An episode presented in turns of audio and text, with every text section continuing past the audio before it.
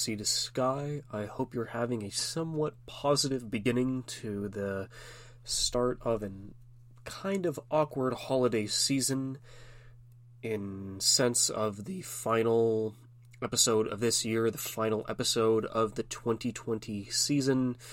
There's not really much that I could go through to kind of connect with uh, the final turns of the new year, besides with bringing in a new era for the holiday season for both anime and for the new year, and there's not necessarily a bid that I can go through that could give any sort of positive or overwhelming, uplifting cheer to this bid.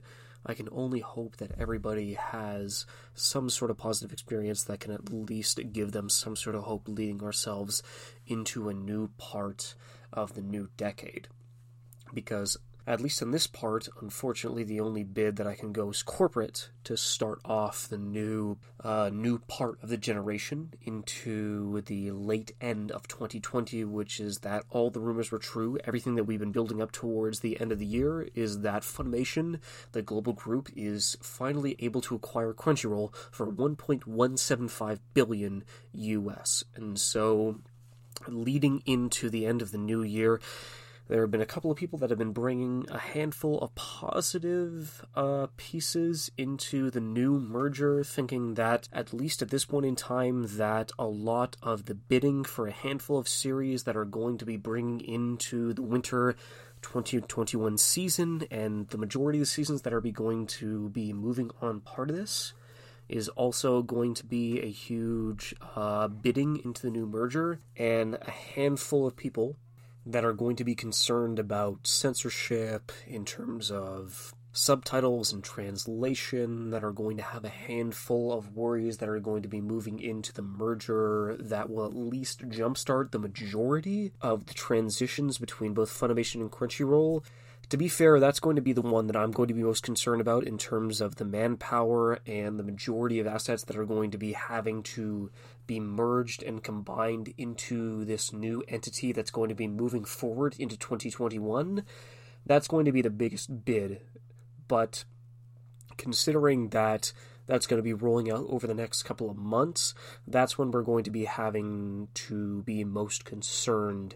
And so the movement of personnel and assets that are going to be moving forward over the course of the next 6 to 12 months is definitely going to be um, a project for concern, which is going to be on a lot of people's minds, especially those that are going to be moving up and down towards a lot of assets and jobs over the course of the next uh, period of time. But unfortunately, a lot of what's going to be focused on is how both of the companies merge in terms of um, a lot of the assets for the website and the assets of how the majority of the licenses are going to be shifted around um, and seeing if they were going to be able to merge like they were in a slight agreement back in 2016 as the best towards the consumer. So that's honestly going to be something to look forward to or look against. Um, besides that, I mean, I've been talking a lot towards the next uh, Ghibli film, to be fair. 3D CG, uh, Earwig, and the Witch they were able to finally uh, post the majority of their screenings and what exactly their plan is moving forward towards 2021. But they're going to be planning towards an Oscar qualifying run. And to be fair, it's. Yeah, no, it, it's not like you can have a run every single year in the majority of the North American, you know, consensus about what exactly animation is able to do out east. But it's not necessarily one that I'm going to be looking forward to the most, and it's not really something that's going to get me hyped just on the brand name.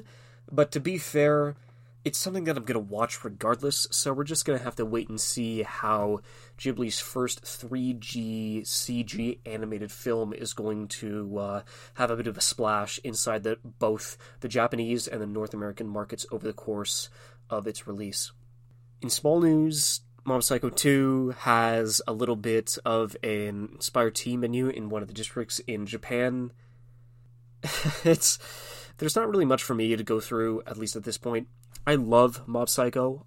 to death. There's not really much negative that I can say about the series, but depending on how it goes for its third season, I mean, there's not really much that you can say. I mean, sure, it's got a little bit of advertisement, uh, a demographic that's being pushed towards a handful of the districts inside Japan. There's not really much that you can say that that's going to push towards a third season, but it's at least it's there. At least it is pushing itself towards a a demographic that's beyond that's that's being pushed towards beyond the T demographic. Yeah, because that's not really uh, going towards a lot of it, but uh, it, it's going towards advertisements and promotion to try and feel about to see if it's actually able to get more of a crowd to actually support if it decides to go for a third season. Which, to be fair, in the North American and the Canadian, not really much of the uh, Canadian, but in terms of the North American uh, push, we know that Mob Psycho 100 has completed its manga run. We know that it is a complete story, and if it is able to combine the last of its narrative inside of a fully complete 12 to 18 episode narrative, then I would imagine more of us would be gladly enough to take this conclusion of the story to its uh, vast extremes, whichever is decided to go. Oh yes, Cyberpunk 2077 uh, ended up coming out in this bid. Um, I'm not really much of a uh, console bid or a console gamer at this point, and I haven't necessarily been much to jump onto the PC gaming for like Doom Eternal or for Cyberpunk 2077 in this case. But um, even though I have the rig, it's in the backlog. It's definitely interesting to see how Cyberpunk is able to uh, maneuver itself through the majority of the demographics and the consoles inside of this scene, and to see if just the majority of the uh, positive influence that it's able to take from the PC crowd how that translates towards the relatively um, divisive demographics that they've been able to show between not only the PlayStation but the Xbox crowds, and to see if, even though all of the delays and through all of the specs that they've been able to fine tune and go through, how that translates to console um, in comparison to PC. So I'm honestly curious to see how that goes about and to see what that um, what that uh, goes through the majority of the demographics that moves through over the past couple of weeks. The second Fate Grand Order film has been uh, successfully streaming over the course of this bid. I have no relation to Fate Grand Order. The only bids of Fate that I have in terms of translation to what they're putting out now is Fate Stay Night, Unlimited Blade Works, Fate Zero, and the only thing that I am waiting for at this point in time is the third um, Heaven's Feel film that has yet to come out in North American theaters. That is what I am waiting for. It is Fate Zero and the three main routes of Fate. That is all I'm taking a part of. There is no Apocrypha, there is no Grand Order, there is nothing beyond those three that I'm legitimately interested in in terms of the animated spectrum. And so I'm honestly curious to see how that translates into its third film, considering that over the past couple of weeks, I know I've talked about it. I know that everybody across North America is waiting for this third film to go through, and I'm legitimately curious to see how that um, translates to success with a limited, uh, with a limited release. Now, I had a feeling that I was going to plan to talk about Attack on Titan and its new season, but I had a little bit of an inkling tug to push it towards a different topic, to kind of go with the flow and kind of see what the majority of the internet was pushing towards at this point in time. Now, Attack on Titan Season 3, well, not Season 3, uh, Season 4 has been going along at a very steady pace. And next week, I feel like that is a better point in time to talk about it, which is what I will get to. But now, I'm going to talk about which will kind of graze away and push it to a different narrative that only has a handful of a nerd backing towards it, which would be The Mandalorian Season 2. And in this case, would be the terms of Episode 8 of Season 2, Chapter 16, The Rescue. And it was something that should be talked about and should be taken to a degree of magnitude inside the fandom to something that hasn't been done since 2016 or so. Because if I'm going to push towards anything now, it would be a gap in Star Wars between 2016 and 2020. And how the fandom has morphed and evolved over the past four years in the wake of episodes 7, 8, 9, and the first season of The Mandalorian. Because it's been a very awkward transition in this bid, because in terms of The Force Awakens, I was surprisingly optimistic. Because at the time, what this series represented after a good seven to eight years of dormancy inside the cinematic spectrum and what they were able to accomplish inside of this one film, I understand that it was very similar, very, very similar to Episode 4 A New Hope. But it was incredibly entertaining to the degree of having a new a new generation, a new cast of characters, a new set of heroes that were able to push the next generation forward into a new galaxy, well, not necessarily a new galaxy, but a new momentum and to a new uh piece in Star Wars history to legitimately grant a new generation of young fans into this franchise. And there was a lot to be happy about, regardless of how much it took from episode 4. It did a lot right, and a lot that was able to reinvigorate the franchise and the energy and the momentum into a good bit of hype into this new trilogy. Unfortunately, episode 8 was very divisive. At the time, when I went to watch it in theaters in 2017, when I went to go see it in theaters, I was so underwhelmed and just so I don't know. It I guess the my expectations, of course, leading up to the end of episode 7 with Rey meeting Luke, there was just so much that could have happened and so much that just got dropped at our feet to and thrown to the wolves that it was just, you know what? I don't care about this that much. Figure it out for yourself. And so, as Rey's training, and as we are alone to try and figure out the pieces for ourselves, and as Rey leaves, just as Luke does in episode 5, we're just kind of like trying to put the pieces together. But when, with episode 5 being a tour de force, and throwing the resistance into disarray and actually legitimately bringing a twist that shocked viewers to disbelief were just kind of sat there. It there was a handful of scenes because I can't fault Last Jedi for being a wholly terrible movie all the way through. Because the latter half of Luke's training and the latter half of Rey trying to go and turn Kylo to the light was legitimately interesting and legitimately uh, unconcerting in inside of a tense filled moment.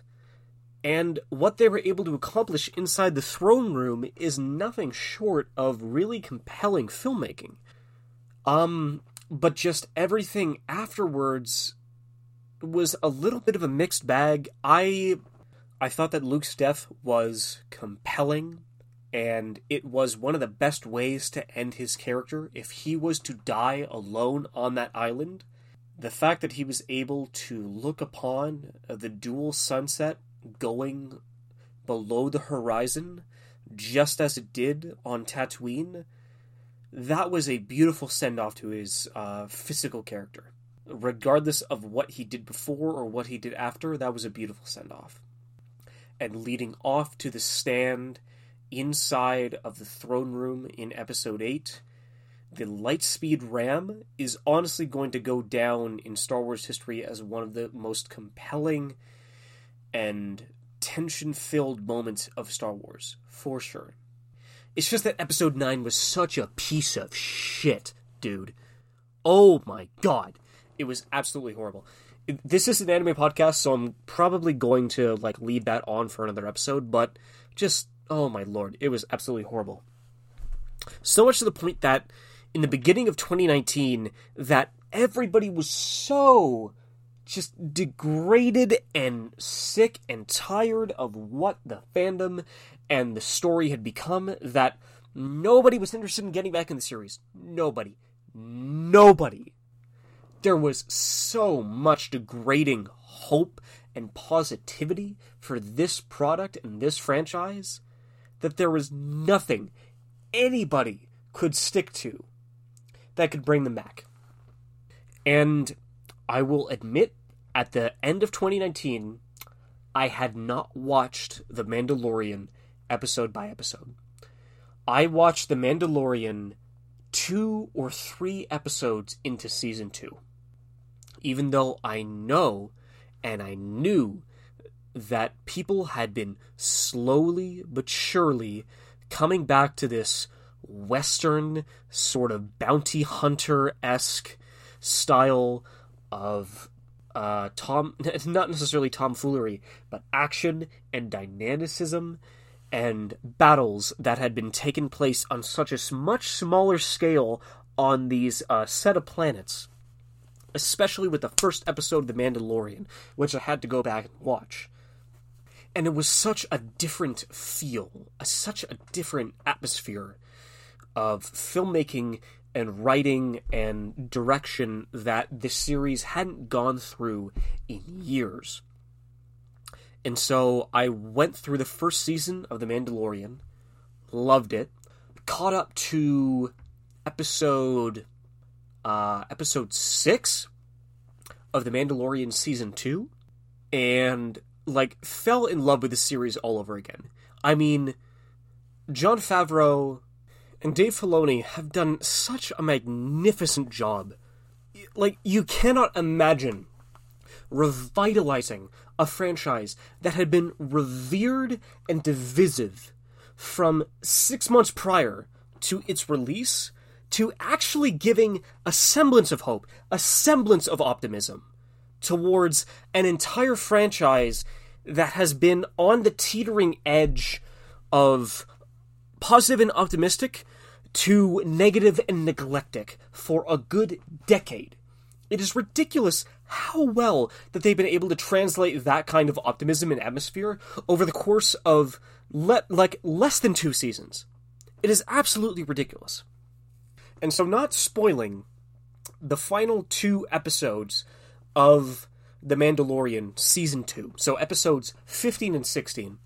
Bill Burr comes back provides one of the most grounded as a comedian as a comedian provides one of the most grounded and realistic portrayals of a ground force uh, stormtrooper and soldier in the middle of the the republic and empire conflict that we've seen in decades. On top of that leading into episode 6 having a fantastic set of action set pieces of conflict, of emotional and physical trauma, of legitimizing all of the things that they have built up throughout the entirety of the season into one episode is nothing short of fantastic, phenomenal, just legitimately idolizing between these two.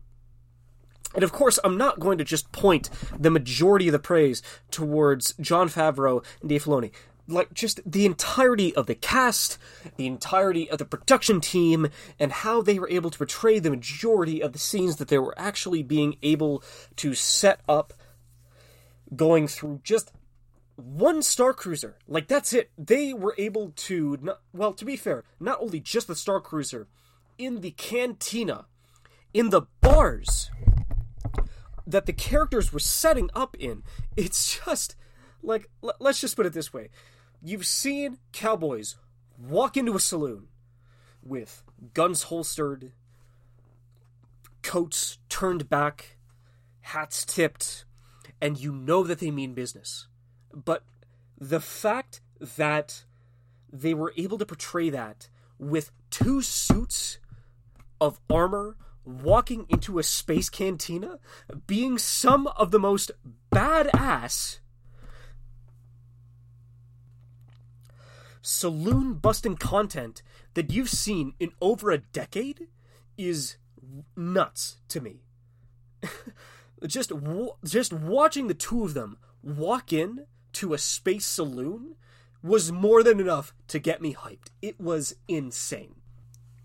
I guess the baseline is to just the Mandalorian. It, it's very, I guess, considering that we've had nearly two years to get over episodes eight and nine, and to be just a little bit optimistic towards the entirety of the Star Wars and science fiction franchise in general. I would definitely recommend to giving The Mandalorian a shot. Considering that what they were able to accomplish over the course of two seasons, in comparison to everything that came before, everything, all the negative feedback, all of the atmosphere and the co- and the conflict that was headed in their direction. I mean, even Taika Waititi, in terms of the episodes that he directed, what him, Dave Filoni, Jon Favreau, and every other directorial and writing staff that they had on this production, and not just them, all of those that have given their time and their effort and everything that they had in the midst of a trial in a pandemic to create, honestly, one of the best Star Wars products that has ever graced the screen in over a decade. There is nothing more that they can give them but my utmost respect and my utmost gratitude and my hope.